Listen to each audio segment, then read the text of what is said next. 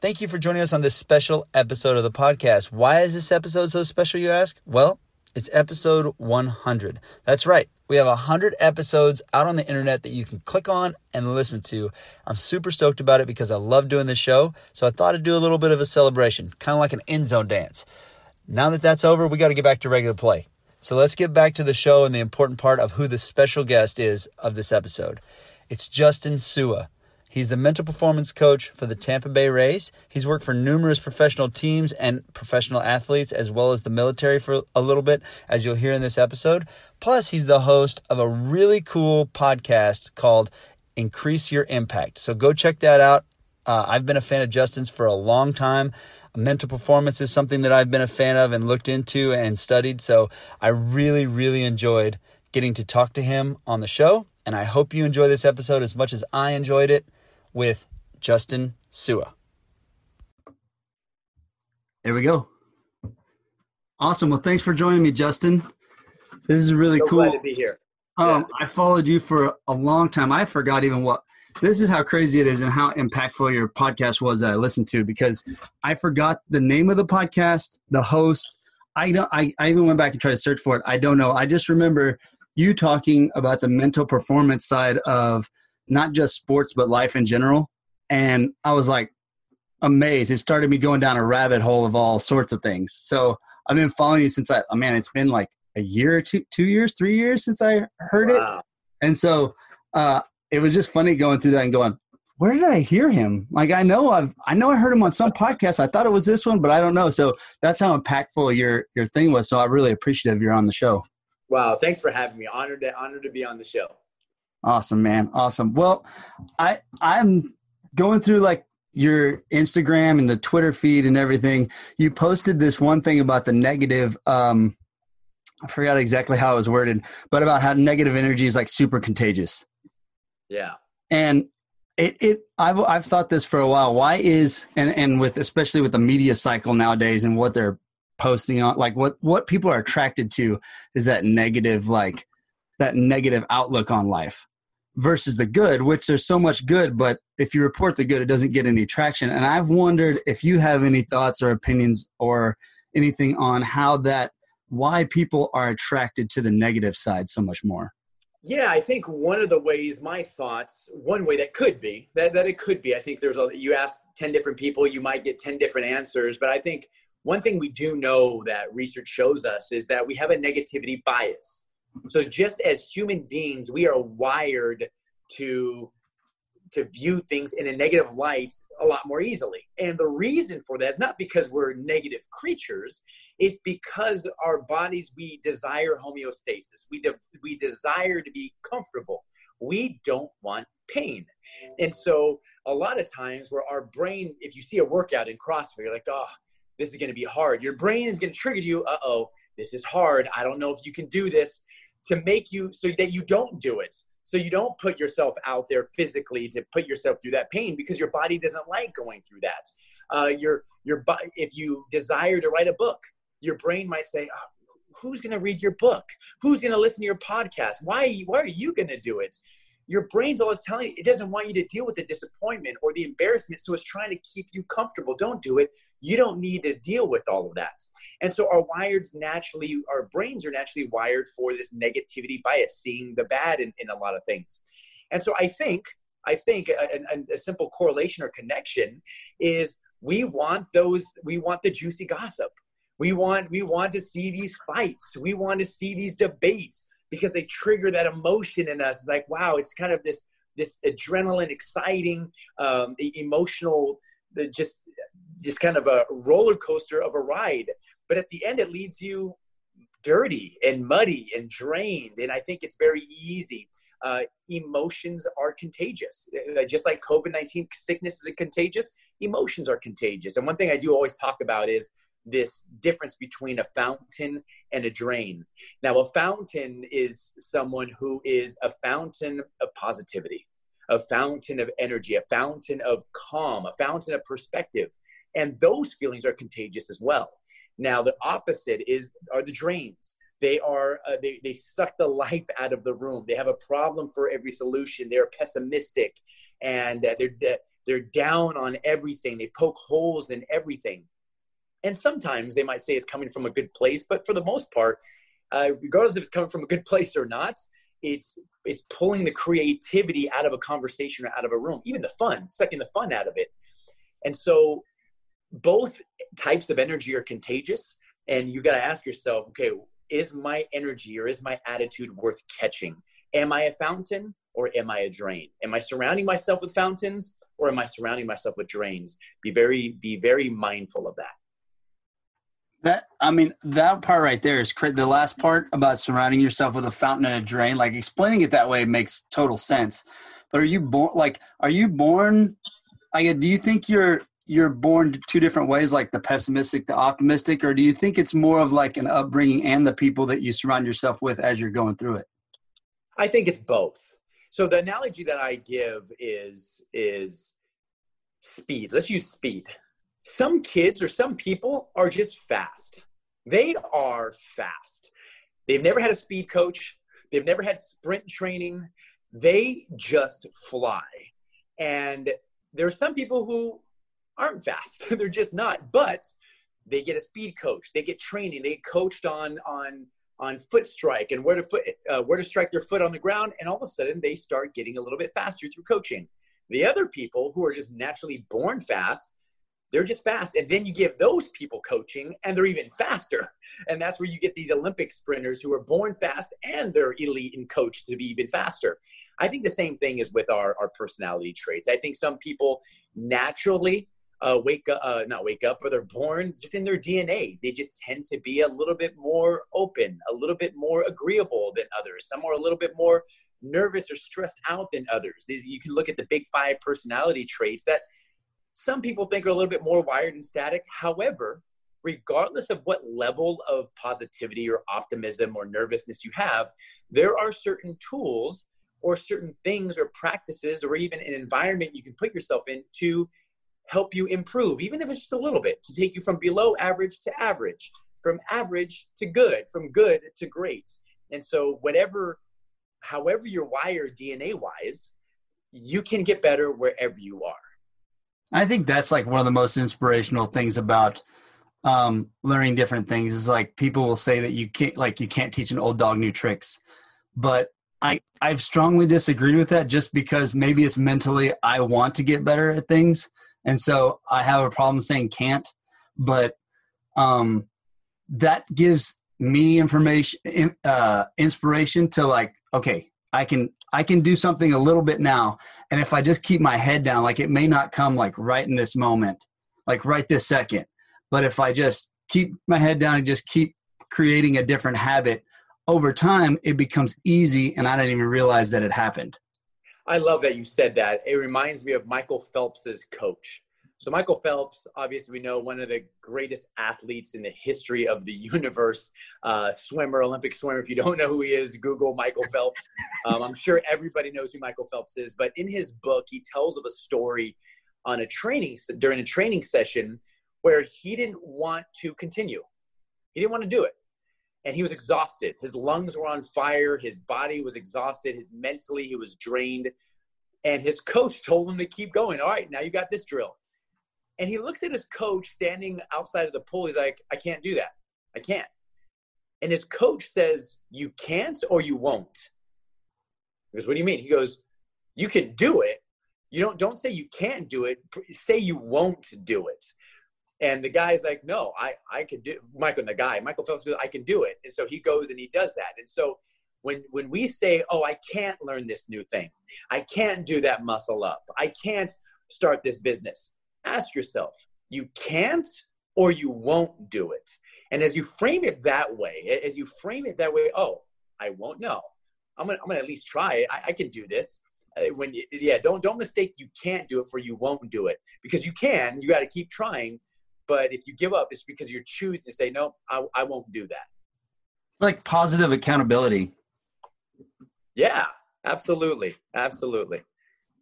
Yeah, that's uh, like, and I mean, I guess I like I'll have negative thoughts too a lot of times about what I'm doing. I used to be a like really really shy and think I could never talk in front of people. I mean, I grew up and you, people thought I was a jerk because I never said anything, right? As I had to get to know you before I started talking. And usually that meant like an activity playing baseball or whatever. But um, necessity of making a living from you know becoming a sale commission only salesman at one point you know and that sort of thing like being thrown into that. Um, i was nervous but then i discovered that this is my most favorite thing to do is to talk to people and get to know them. And i'm like oh it was hidden underneath there and i didn't even realize it. I love that you said that. You are you are a testament to the growth mindset I mean, now look, you have pod, you have a podcast. Here you are interviewing people and putting your voice and your and your opinion and your face and your product out there in the world.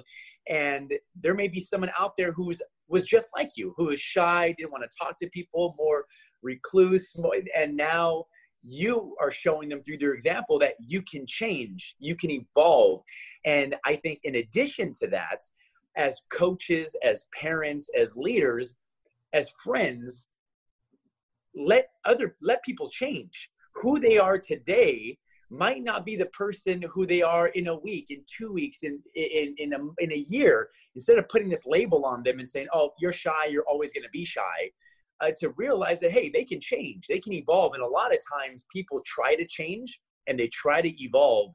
But because the label is so strong on them that other people gave them they can't ever shake those labels from other people. They're always going to be looked as the shy person. They're always going to be looked at as the as the mess around kid or, or person who who can't do anything for their lives. But deep down, they're trying. They're trying.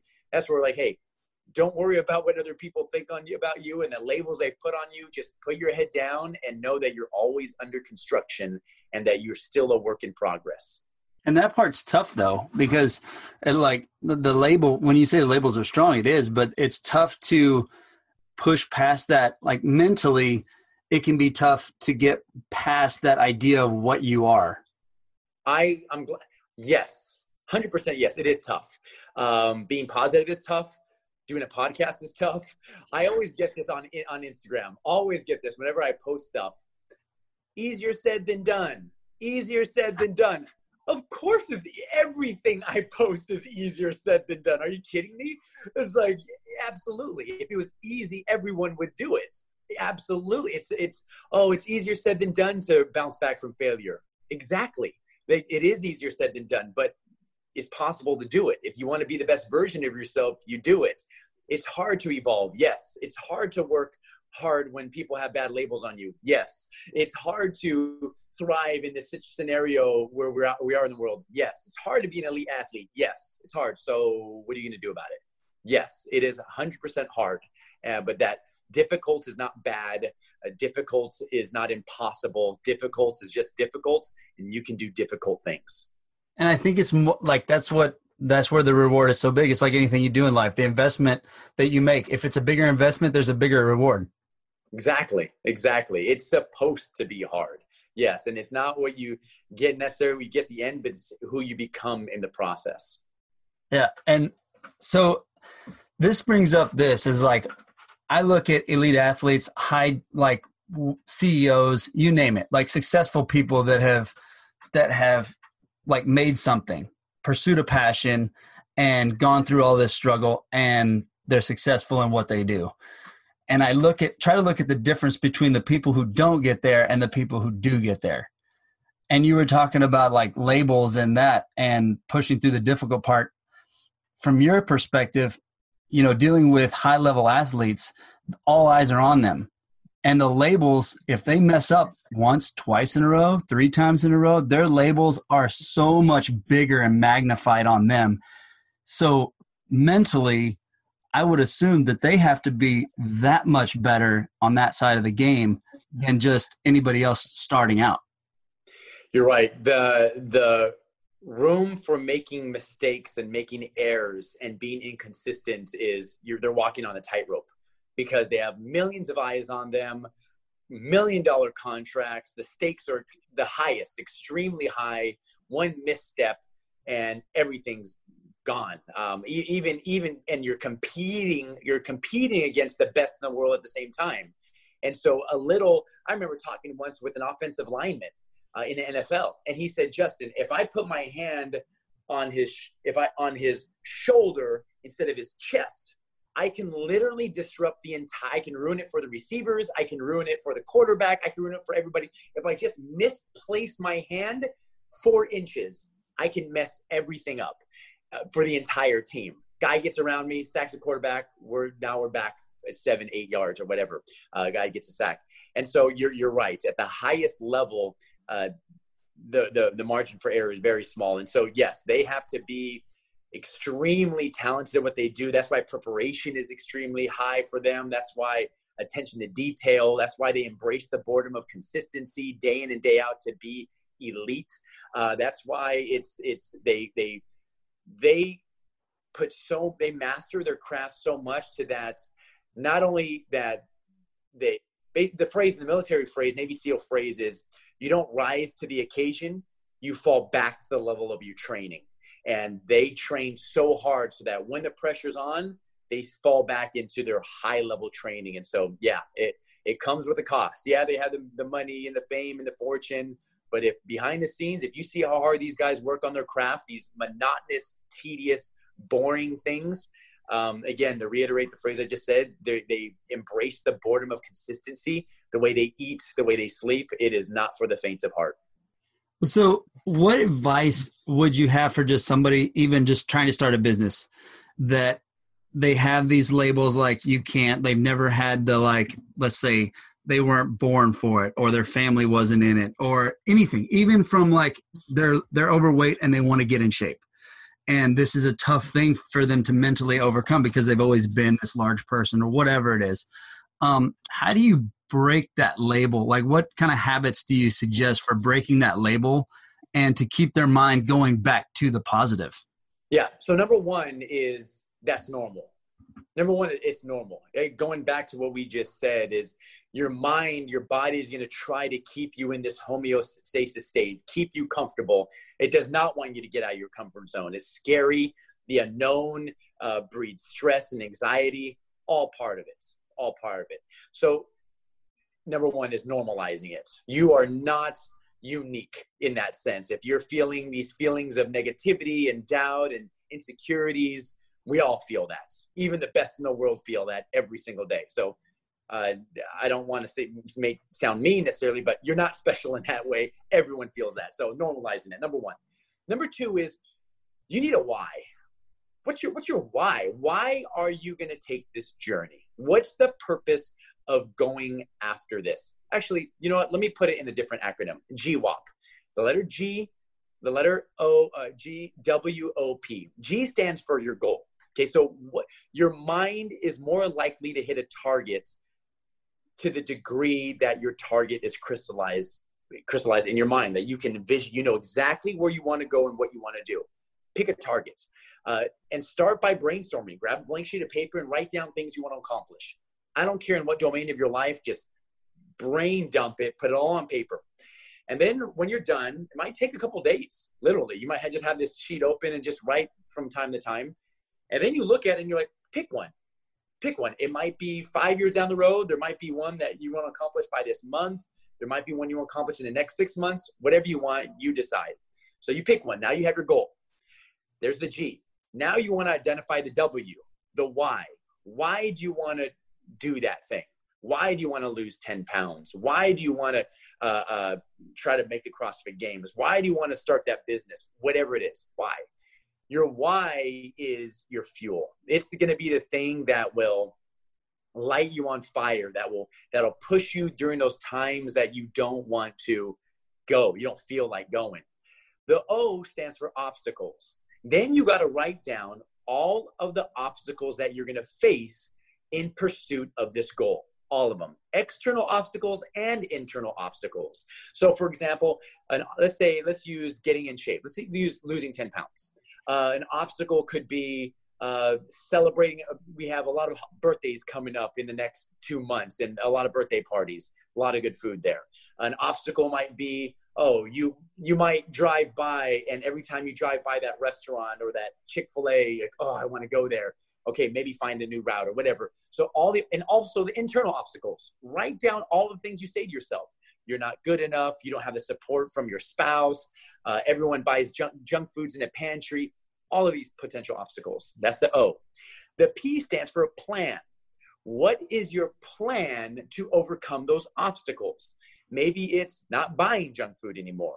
Maybe it's having a conversation with somebody. Maybe it's forgiving yourself when you do fall back immediately and then and then making the next best, best decision. And so research shows that you are a lot more likely to respond effectively to adversity if you plan to respond effectively to adversity. And so that's a simple little scaffold for people who are just getting started. Uh, the gwop identify a goal. What's your why? What are the obstacles? And what's your plan to overcome the obstacles? I think that's a simple um, uh, model for people to follow I really like the way you just explained that because one of the most difficult things for me to figure out is my why.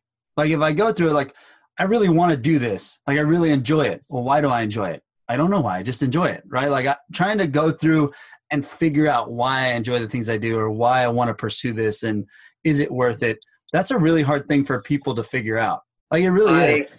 Yep, I love that you said that. So the the the motivation purists or the purpose purists. And i don't even want to i don't you know i don't want to say that. I, I don't want to say that. There are some people i don't want to i don't want to label an entire demographic but there are some people who say you need to discover you need to go down into the weeds with that. Why do i like it? Oh because it's fun. Why is it fun? Uh, because it makes me happy. Why does it make you happy? And it's like oh my gosh. And then you just keep going deeper and deeper and now you don't even know why. Like you really don't know why. It's like what are we doing here if it's fun, it's fun. Maybe that's your why. Okay, great. I do it because I love it. And and there's a researcher named Mihai Csikszentmihalyi. It's called the autotelic experience, meaning the the thing itself is why you do it. Some people go to the gym because they love going to the gym. That's it. That's it. But why do you love going to the gym? I don't I don't know. I just love it. I love it. Uh, I I love pizza. Why do you love pizza? It tastes good. But why does it taste good? Like, are you serious? It's just like, I don't need to go down. So that's one of the things. I don't want anyone to get tripped up if your why doesn't have to be something that is, oh my gosh, that's your big why, changed your life, universal why. This is my purpose for living. Because the reality is, that's a lifelong pursuit. Like you might not know that in, ever in your life. You might not know it until you look back. But here's another thing about your why. Your why you should trigger emotions some people, their why is the reason I want to lose 10 pounds is because my brother said I looked overweight and I want to rub it in his face. Oh, like that's his why or that's her why. You know what? The reason I want to lose 10 pounds is because for my health. Because I, I want it, it's for my health, my liver's not good. And hey, you know what? I just want to I want to feel good about myself. Great. That's great. Whatever kind of some people I know their why makes them mad, their why makes them happy. Their why makes them sad. Their, I'm doing it for my mom. My mom said, uh, my mom passed away and, um, and she told me that I should lose some weight. And you know what? I'm doing this for mom. Well, shoot, I'm not going to ask you. I'm not going to fight, and debate that. Now, here's another thing. Your why is your why. You don't have to worry about making it noble. You don't have to put it out. Oh, my why is is to make the world a better place if that's not your why you don't make your don't try to uh, appease people with your own why. If your why is to, I want to get rich and have a huge house, that's your why. Okay, what does it do to you? Oh man, it makes me really want to work hard. Okay, great. Then go do it. You don't have to worry. Oh man, but that's not noble enough. And no, that's not. It, it seems so selfish. It's what does your why do to you? That you and you don't have to share it with anybody. It's personal. And one more thing about this, your why can change from time to time. Be aware when your why gets stale because I've seen many times where people's whys get stale. I was working with a professional athlete and he made it to the NFL and he just didn't have that fire anymore. It was second year into the NFL and we were talking and I said, "Well, what's your why? Are you willing to share that with me? Because it's personal. Some don't, and I understand that." And they're "Yeah, my why is to make it to the NFL." And he stopped mid sentence. His why was to make it to the NFL. Well, he's been in the NFL for the past two years. And that was the moment he realized that he needed a new why. He already accomplished it and he didn't even realize it. And all throughout college, his why it pushed him to get to the NFL, get to the NFL, got him to work really hard. He got to the NFL and now he's coasting, just coasting. He realized that his why was already accomplished. Now his why is be a starter, or his why is make the Pro Bowl. Now he set the bar even higher, and then he got right back on track. And when you know, he ended up making the Pro Bowl. Um, but he just shifted his why. And not to say that's going to work for everybody, but take a look at your why. It might it might be stale. That's really really awesome in the fact that your why doesn't have to change outside of because in my mind if like if i was going to change my why it would have to be a totally different subject if you want to say like he stayed inside the same subject he just raised his level for his why like your why can yeah, change yeah. anyway that's that's an interesting way of thinking about that absolutely absolutely and then you might be get, again i don't get too wrapped up into is that a why or is that a goal well, it kind of don't get don't. Those are procrastination techniques, to be quite honest. If you if you are debating, oh, is like you're it's kind of it's kind of like people will search up workout routines or workout clothes to get to avoid doing the thing that they should be doing, which is working out. Go work out, and uh, these are called like procrastination techniques that people think it feels good. Oh, I'm looking up, I'm reading workout articles. Oh, this is really good. It's like no, you're you're literally avoiding doing the thing you should be doing, which is working out. And so yeah, don't get too tripped up in these things. Make it quick, put it down, go, take action. And that kind of leads into like a whole other thought that I have all the time, which I like to test myself with. Anytime I feel that um, that sort of, you know, and just action sports in general, I think bred this into me. The love of doing that is when it gets a little scary. Like I feel that little like mm, I don't know if I this might be embarrassing if I miss this, right? Or if if I take this chance and go in front of people, am I fully prepared? Um, am I going to embarrass myself? I like to take that step. And my face may be blushed and I may be red and I may embarrass myself. But once that first embarrassment's over and it's it's like, oh man, that was not good. It gets like I get more confidence I figured out that I build more confidence whenever I push myself in that sort of area to do something. I love that you said that. The confidence, you reminded me of one of my favorite proverbs. I believe it's a Russian proverb. Uh, a bird can rest peacefully on a branch, not because of its trust in the branch, but because of its trust in its ability to fly and I love that. And I and what you just described is just that. Your confidence in your ability to get up. That is everything. That's everything. Like you you you the podcast might fail. You might fall doing this this rollerblade blade trick. You might not be able to lift this snatch or this PR. But you know what? Even if it doesn't work out, I know I'm going to get back under the bar. I know I'm going to get back up and try it again. My confidence in my ability to bounce back from failure, your confidence ability in your ability to bounce back from failure with blood on your face and blush, uh, blush cheeks because you're kind of embarrassed and to do it again, that is the, that is it. Like that is the key. Cause a lot of times confidence is misplaced. Oh, my confidence in my strength, my confidence in, in my training, which is true but if you can have confidence in your ability to get up after failure and do it again, oh, that is uh, that is a competitive advantage. And I think it's so true. If you want to learn, fail privately.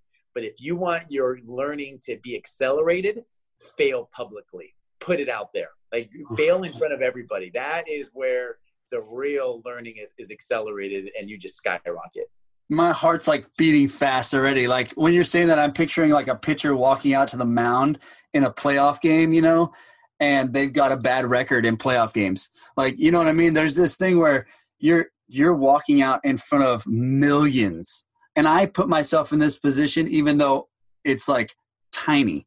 But I picture like would I be brave enough to walk out there and would I be mentally strong enough to go out there and throw those pitches at my best? or would I let that bother me? Uh, yeah, you bring up you bring up a good point in that it's it's interesting. So I don't know if anyone has ever heard a, an athlete. We'll just use an athlete in particular because it's an easy is an easy conversation. It find easy to find an example after a big game. Tom Brady, uh, Mike Trout, anybody, any, anyone after a big game. The interview asked them, "So, what were you thinking during that moment? Oh, were you nervous during that moment?" generally speaking, the athletes would be like, no, I was just focused on one pitch at a time, or or hey, I was just I was just take a deep breath and I just and some say I wasn't even thinking. No, I wasn't thinking. I was just kind of doing my own thing. The people who were most nervous were all of us watching. Like we were nervous watching. The athlete them, himself or herself, they're just once they're nervous leading up to it. Leading up to it, yeah, their hearts are pounding, nervous, the thoughts are going. Once they step on the mound, once the hitter steps in the box, once the CrossFit, uh, the elite CrossFitter, once it goes three, two, one, go, all those nerves, boom, are gone. And the spectators, all of us are nervous for them, but the athlete's not nervous because they're so lost in the moment. They're doing what they love, and we're just watching. We're just watching them do it. And so a lot of times, these elite athletes, once they have that, once they go, it's they just they just fall back under their training. Their go. It's kind of like this podcast. You might be nervous to start the podcast. Now we're in it. We're good.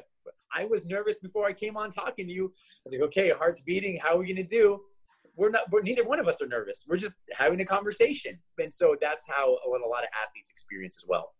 That makes a lot of sense. Why the intros and starting off the podcast is so difficult. It's like the most difficult part of the podcast. Like once you get rolling, it's fine. Like exactly. it flows. Exactly. It's that way with starting a conversation with somebody new. Like you don't know them. You're gonna walk up and say hi to them. How do you do that? I don't know. What do I say? What do I do? Am I gonna look stupid? Exactly. Once you're in it, boom, you go. That's exactly what athletes go through as well. Leading up to it, the nerves, the the stomach got to go to the bathroom, the knots, the heart rate, the breathing rate, the, the random thoughts and then once it's go time, okay, oof, let's go. Let's do this.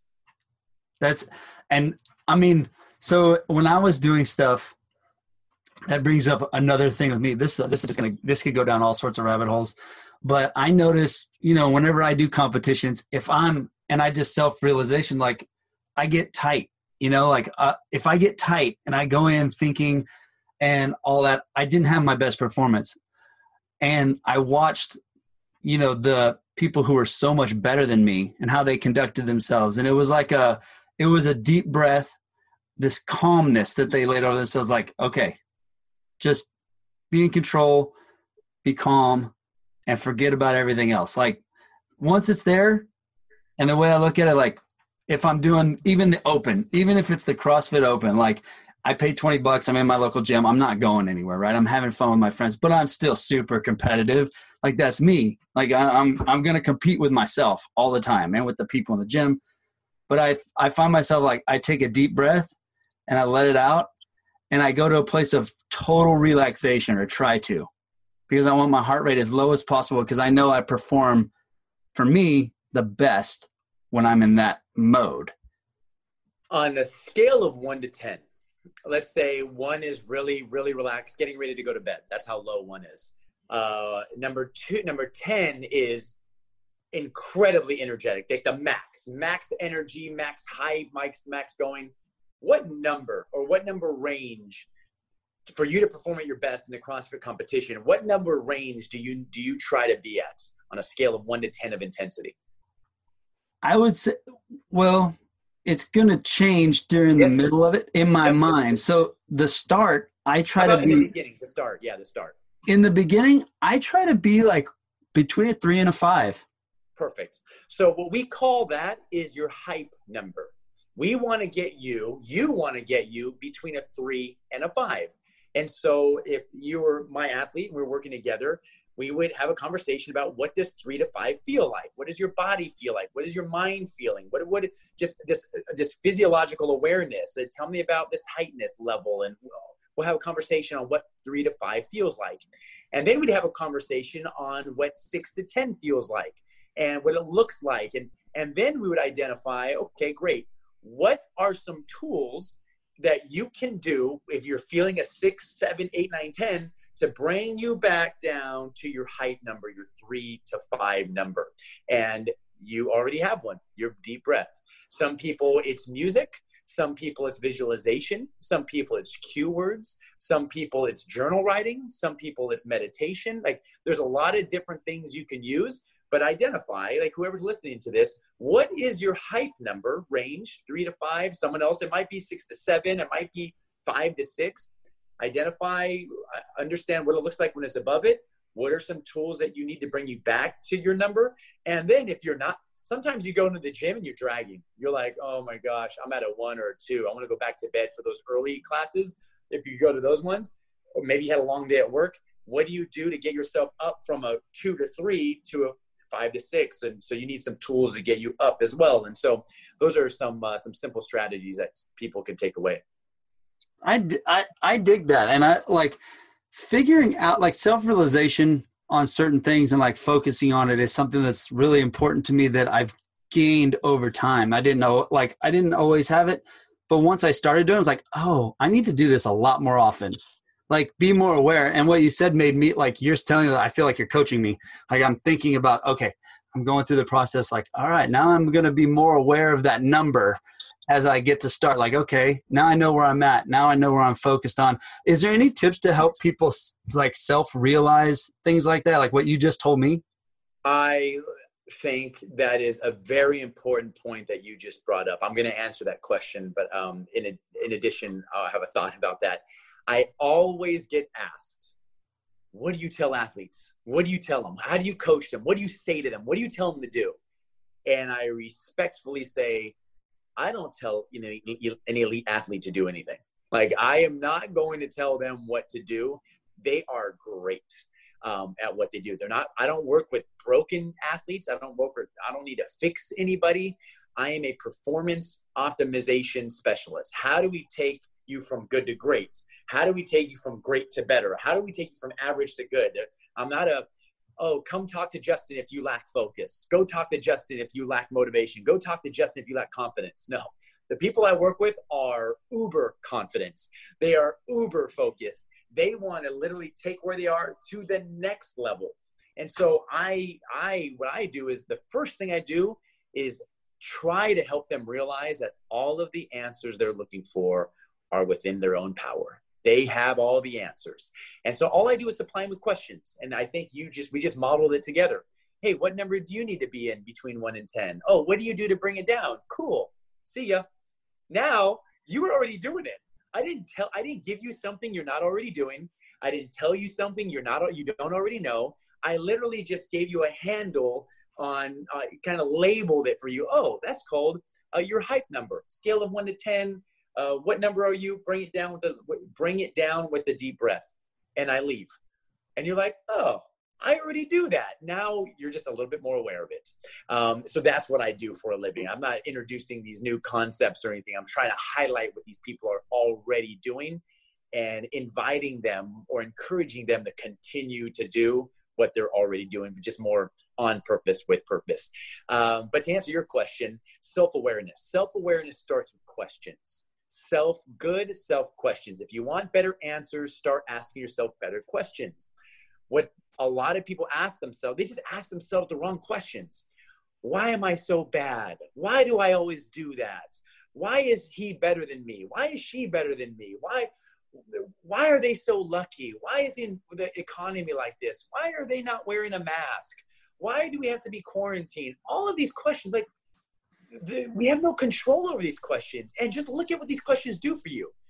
When you ask those questions, do the answers help you or do they hurt you? Do they make you more positive and effective? Or do they make you more negative and reactive and mad and at, at people? So start with the questions. Question ask yourself questions like, what is my why? What's the source of my confidence? How do I despite this difficulty, what do I need to focus on? How can I get 1% better every single day?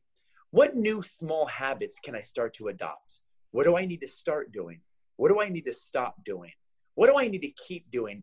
Just start asking yourself that question. Number one, those self questions. ask better questions and answer them. Write them down. Number two, I'm only going to offer two. Um, because that's all I know. Uh, so then you're going to go to, so what I would do is then go to someone who you trust and whose opinion you really value. And you sit down in front of them or on a Zoom or Skype call, FaceTime, or over the phone, and you say, you tell them, I really value you. I value your opinion, and maybe you want to tell them why. And then you say, I'm sitting here with a blank sheet of paper and a pen, and I want to get better I want to be a better version of myself. can you please share with me critical feedback about me? Tell me about my blind spots. I'm giving you permission to be absolutely truthful and honest with me. The things that I fall short on, your opinion on how I can get better. And I promise you, I'm not going to rebuttal it. I'm not going to defend myself. I'm not going to get mad at you because I'm coming to you. And then you put your proverbial seatbelt on and you get ready because they are going to rock your socks uh, with some some feedback that might be very difficult to swallow. And in my experience, that has been some of the most eye-opening experiences I've ever had. Now you got to be very careful on who you go to. Uh, it might not be helpful to go to mom because mom loves you. Oh no, you're great, Aaron. No, you're so good. You're and no offense, I love moms. Love moms are great. Love my mom. Lo- love her so much. You want to go to someone who who is going to give you that tough feedback, um, but that you do value. You don't want to. Don't go to someone who's going to crush you. And they're like, "Oh, good. I've been waiting for this," and they just they, they just they don't care about your feelings or don't care. Like you got to be very careful who you go to. it was someone who really really knows you. You don't want someone to help you feel better you want someone to help you get better.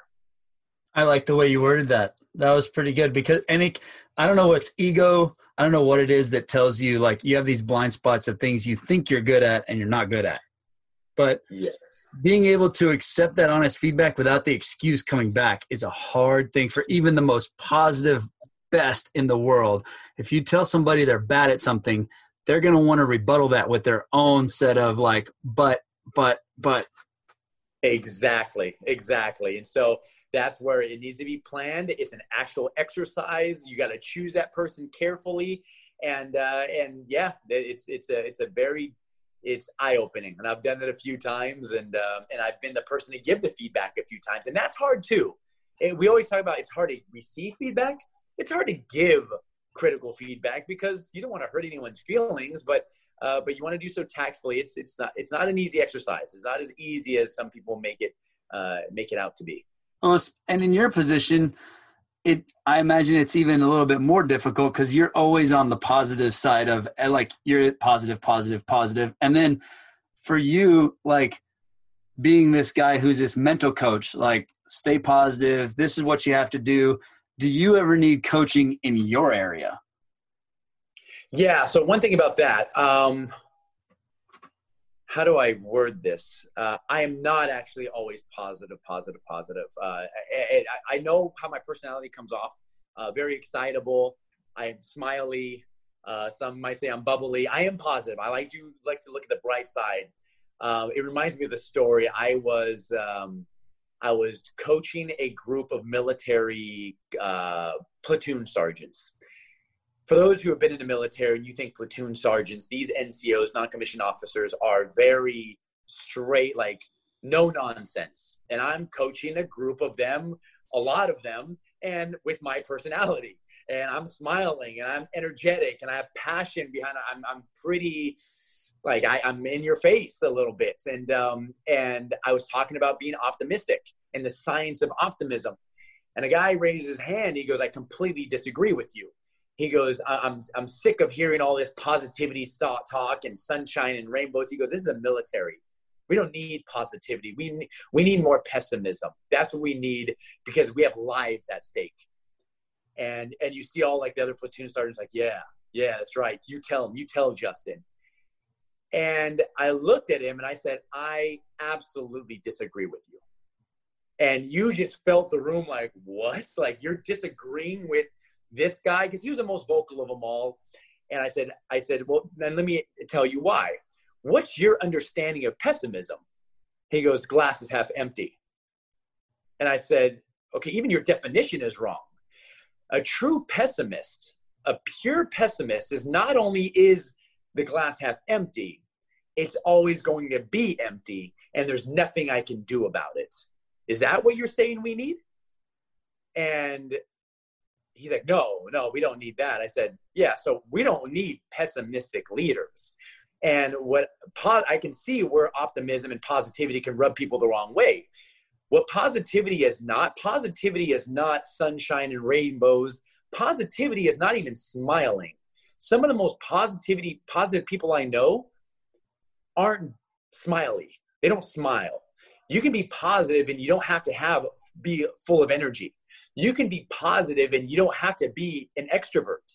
You could be a introverted, uh, stone face person who's very, very positive. What positivity is, it's being able to look at the brutal facts of a situation and saying, yeah, this is hard. Yeah, this sucks. Yeah, this is difficult. Yeah, I don't like this. Seeing that and then saying, okay, what are we going to do about it? That is the essence of positivity. So when players come up to me, going back to your question, when players come up to me and they give me very difficult thing uh, situations, I say, yeah, that does suck. That's hard. That is extremely hard. So what are you going to do about it? And my job isn't to give them advice. My job is to just help them reframe it. They have the, I'm not going to tell these guys what to do. I'm not going to be, oh, you should keep things in perspective. Hey, buddy, you should just be positive, man. Just be positive. There's never have I ever said that to anybody because no one wants to be told to be positive, especially when they're angry or they're mad or they're sad. It's like telling someone who's mad, relax.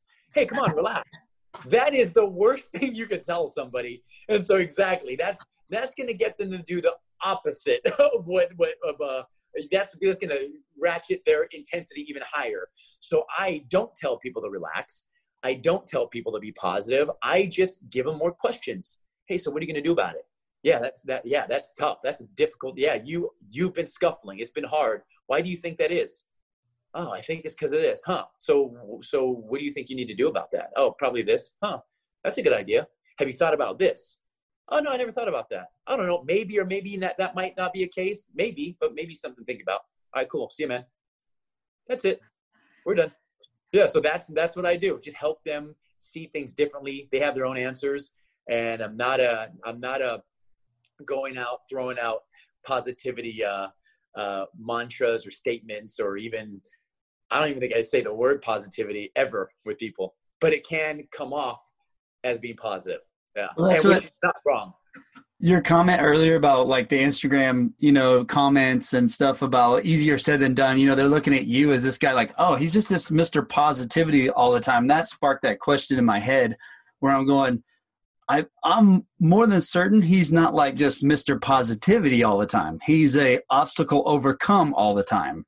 Like yeah. how we how are we going to get over this challenge?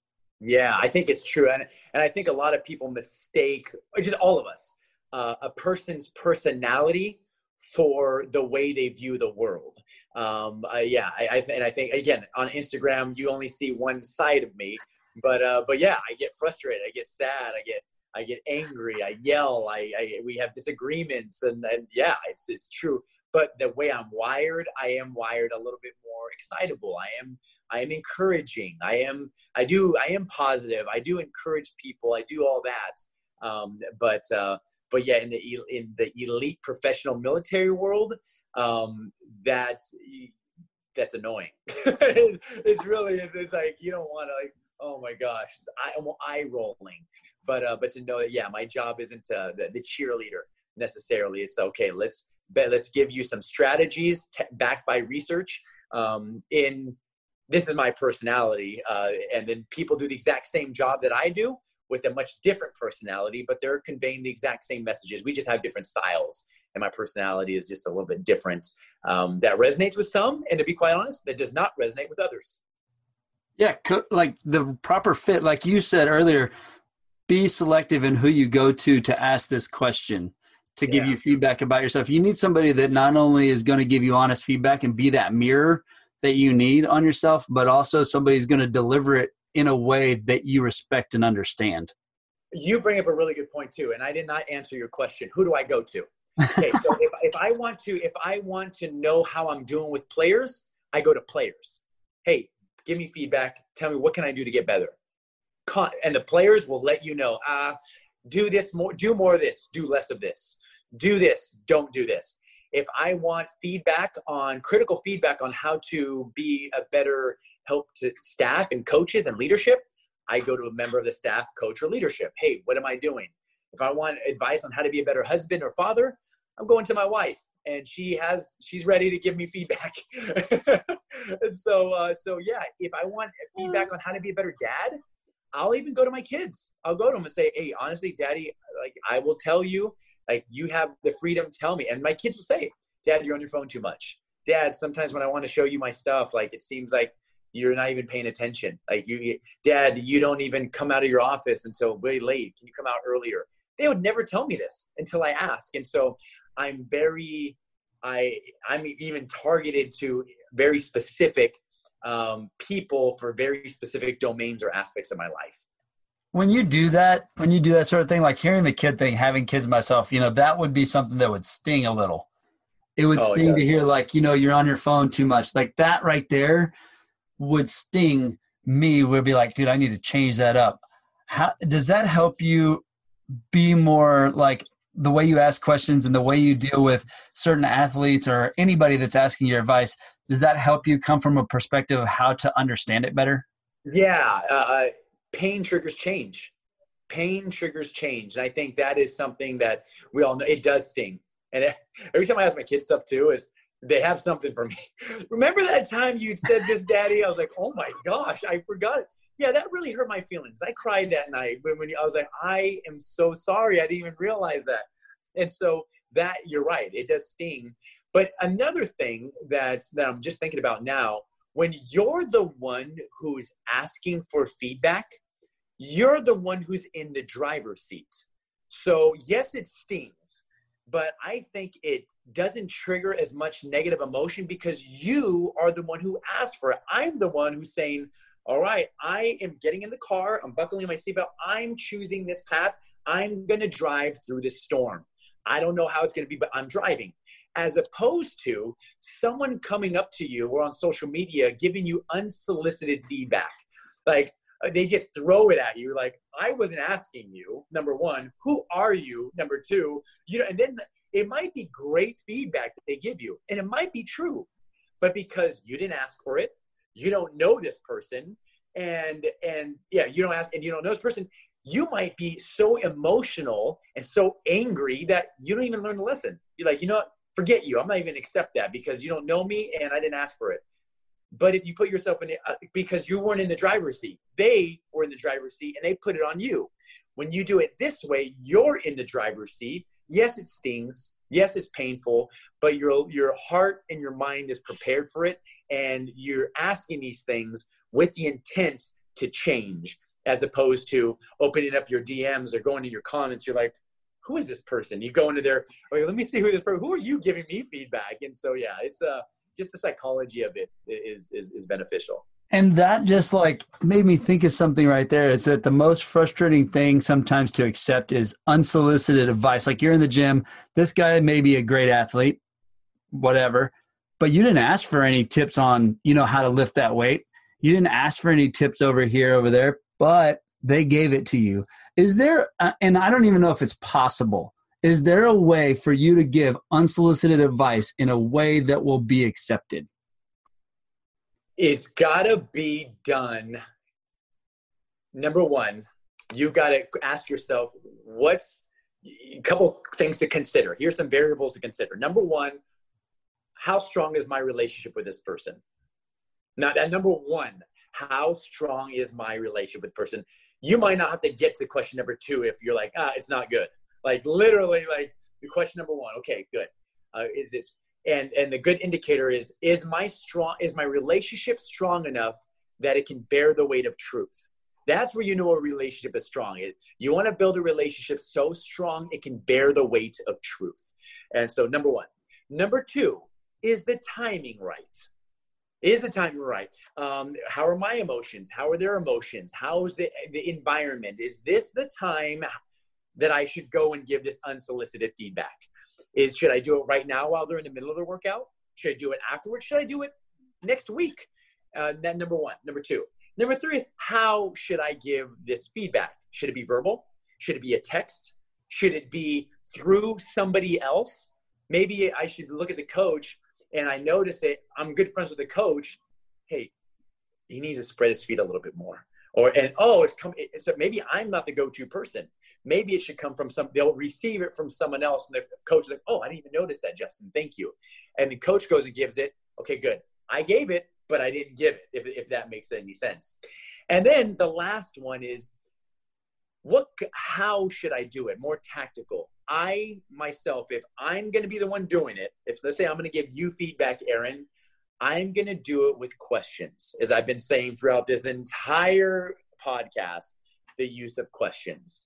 Hey, tell me about uh, tell I'm curious. Tell me about your feet placement. You're going there as opposed to outside, as opposed to inside. Tell to walk me through that. And then they, so you are not jump. So I'm not jumping to conclusions. Maybe you're doing it on purpose. Maybe you know exactly why you're doing it. And here I am coming in thinking that you don't, and you really do. So number one is uh, not, I'm giving you all these lists un, for no reason. So one thing I try to do is I try to assume positive intent. Assume positive intent. I don't know why his feet were so close. I don't know why he posted that. I don't know why she did that. Um, and and so just number number one, and maybe ask, hey, tell me, walk me through that. Well, I'm just curious. That's that's that's interesting. And then if it if if maybe you can offer suggestions. Hey, what about even suggestions like when you're giving feedback, you want to use phrases like "what about" or "I wonder if" or "what do you think about." These are soft. These are bit that primes them. You're not forcing them to do anything, but huh, I, I wonder if spreading your legs, if it's going to activate it, if it's more safe. I, I don't know. I, I wonder if almost a curiosity to get them thinking, not that spread your legs and help this. Then all of a sudden they're going to get up in arms and be ready to fight. More of a curiosity approach to help gently nudge them one way or the other. At the end of the day, they're going to live their life. And then knowing, remembering the quote, knowledge is knowing what to say. Wisdom is knowing whether or not to say it. And so that's where you gotta you gotta filter it through that. I know what to say. Should I say it or not? And most of the time for me, I don't say it. I'm like, okay, just they're fine. They're fine. Yeah. I think most of the time that's probably going to be the answer. I just popped in my head as a question like, man, that is something that's real because you want to say something to somebody to help them out, but then you think, like, I think about it, I'm like, oh, I don't know that I, that's going to be received too well because I don't like it when it's done to me just randomly. Exactly. And then on the opposite side, what do you do when you get unsolicited advice? I would now myself, I get it all the time, by the way. I get it. People are in my DMs or in my emails. Or you left this out. You left this out. You left this out. I'm like, okay, I have 140 characters on Twitter. I don't have a journal. I'm not going to write a journal article. Of course, I'm going to leave things out. Um, I have one minute on Instagram, like, or I have a, it's, it's Instagram. I'm not writing a scientific journal. There's no way I can include everything. And so constantly getting that. And so I am now mentally prepared.